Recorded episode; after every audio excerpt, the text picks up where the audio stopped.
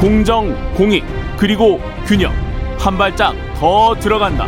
세상에 이익이 되는 방송. 최경영의 최강 시사.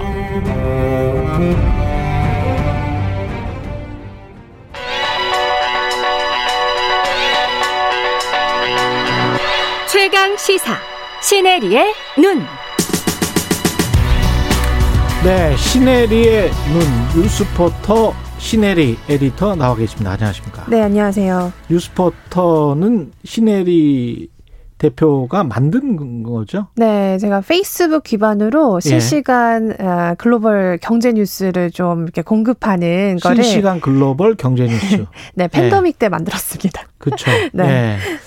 그 시네리 기자, 시네리 에디터는 사실 뭐 그 제가 약간 좀 소개를 해 드려야 되는데 네. 영어도 정말 잘하시고 캐나다에서 은행을 다녔었나요? 네, 한국에서 기자 생활 하다가 예. 이제 캐나다 은행에 가서 음. 또 은행 생활 하다가 음. 아, 이 기자가 훨씬 더 재밌는데. 하고 그 다시 금융과 왔습니다. 언론을 네. 함께 알고 있는 거기다가 네. 이제 외신이나 뭐 이런 거는 아주 자유롭게 보는 그런 음. 기자입니다.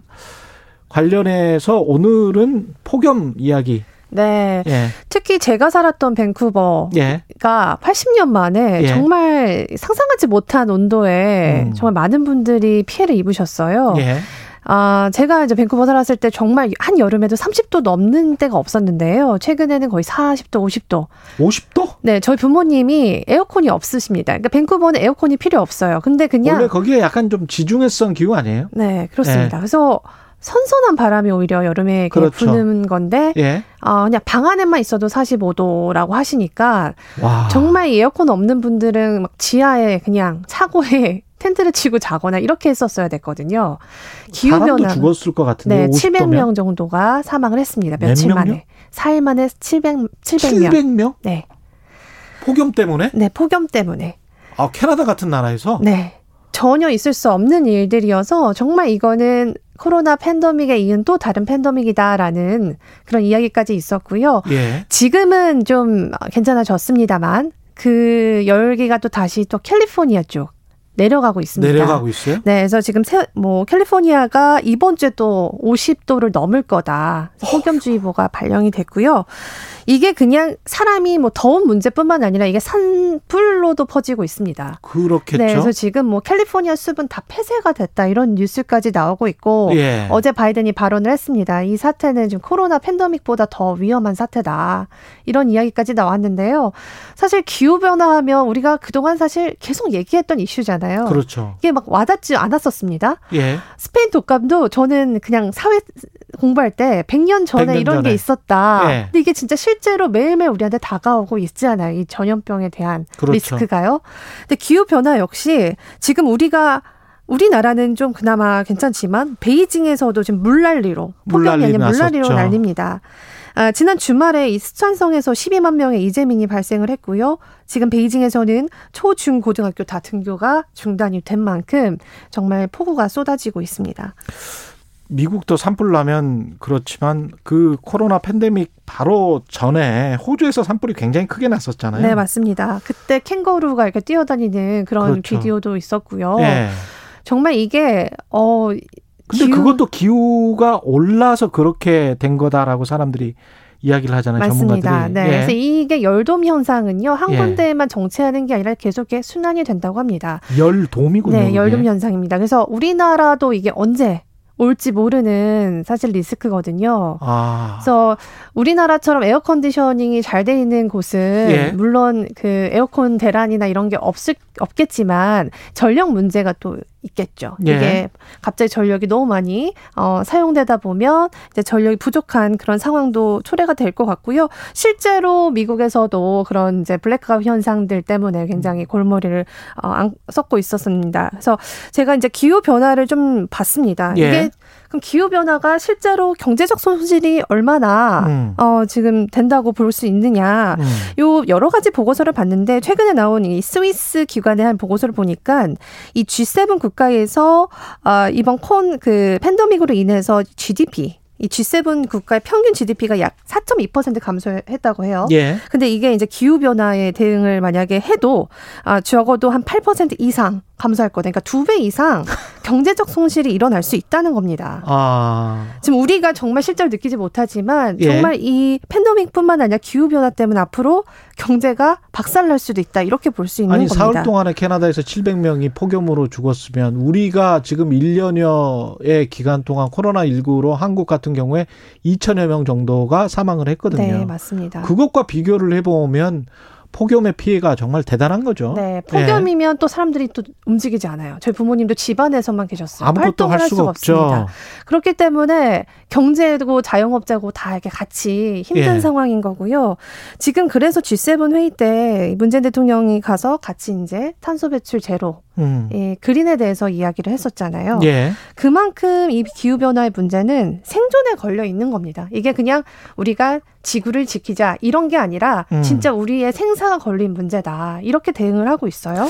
정확하게 수치로 기후 변화에 제대로 대응을 하지 못하면 네. 우리 뭐 경제 각국 경제가 어느 정도로 수축될 수 있다 줄어든다 뭐 이런 것들이 좀 있나요 수치로 네. 네.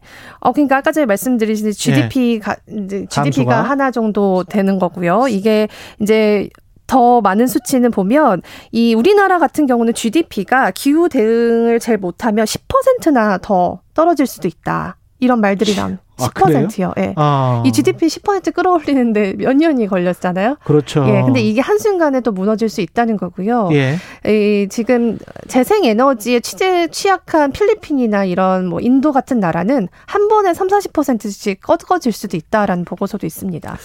여기 그래서 기후 변화에 대응하기 위해서 투자도 많이 하고 이쪽으로 다 선진국들은 초점이 지금 옮겨가고 있는 거는 사실이잖아요 맞습니다. 예. 그래서 G7에서 이야기가 됐던 거는 어 지금 이게 진짜 심각한 문제고 우리가 같이 이걸 힘써야 된다. 이게 사실은 저는 이렇게 봅니다. 기후 변화 문제와 이 코로나에 대한 대응은 비슷해요. 같이 해야 돼요. 음, 이게 그냥 선진국만 잘한다고 되는 문제가 아니라요. 그렇습니다 예. 중국이나 인도 음. 특히 이 돈이 많이 없는 나라들은 재생에너지 기술이 없습니다. 그렇죠 그런 데가 그걸 같이 하지 못하면 음. 이건 나 혼자만 잘한다고 되는 문제가 아니에요. 그렇습니다 그러니까- 같은 지구니까요 예. 어, 우리가 그래서 이 우리 백신 개발과 보급도 같이 지금 하고 있지 않습니까? 전 음, 세계가. 예. 그렇기 때문에 이 재생에너지 기술 개발이나 이런 것도 같이 선진국이 도와서 개발 도상국을 도와줘야지만 우리가 이 기후 변화에 대응할 수 있다라는 목소리가 G7에서도 나왔고 음. 지금도 나오고 있는데요.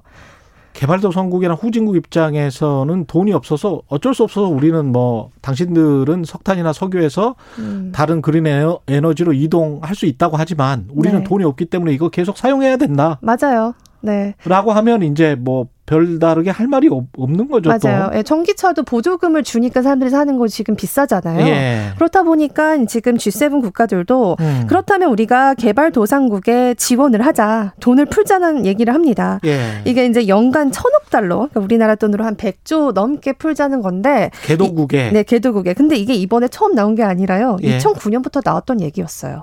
근데 본인들 이제 저 기후 변화에 대응할 돈도 이제 부족할 텐데 네, 맞습니다. 네. 이게 100억, 1000억 달러, 110조 정도 되는 돈이면 선진국들도 좀 부담스러운데요. 네, 지금 코로나 대응 때문에 워낙 돈을 많이 썼기 때문에 예. 재정 지출을 확 줄여야 되는 상황이기 때문에 그쵸. 이게 자- 과연 이뤄질까가 저는 좀 아, 어려워 보인다고 좀 보이는데요. 예. 또 한 가지 말씀드리자면 좀 재밌는 거는 우리나라는요. 이 예. 전력 사용을 봤더니 국내 10대 그룹 계열사 거의 다 족식하고 있어요.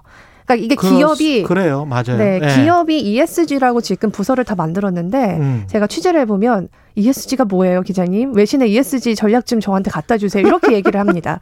그러니까 기업들이 ESG는 만들었지만 정작 예. 여기서 뭘 해야 될지 지금 모르기 때문에 음. 외부에서 우리나라 기업에 대한 ESG 평가가 굉장히 낮아요. 예. 그래서 지금 그나마 SK나 현대차 그룹이 앞으로 전력을 재생에너지로 모두 충당했다 발표는 했지만 이거에 대한 정확한 로드맵은 나오지 않고 있어서요.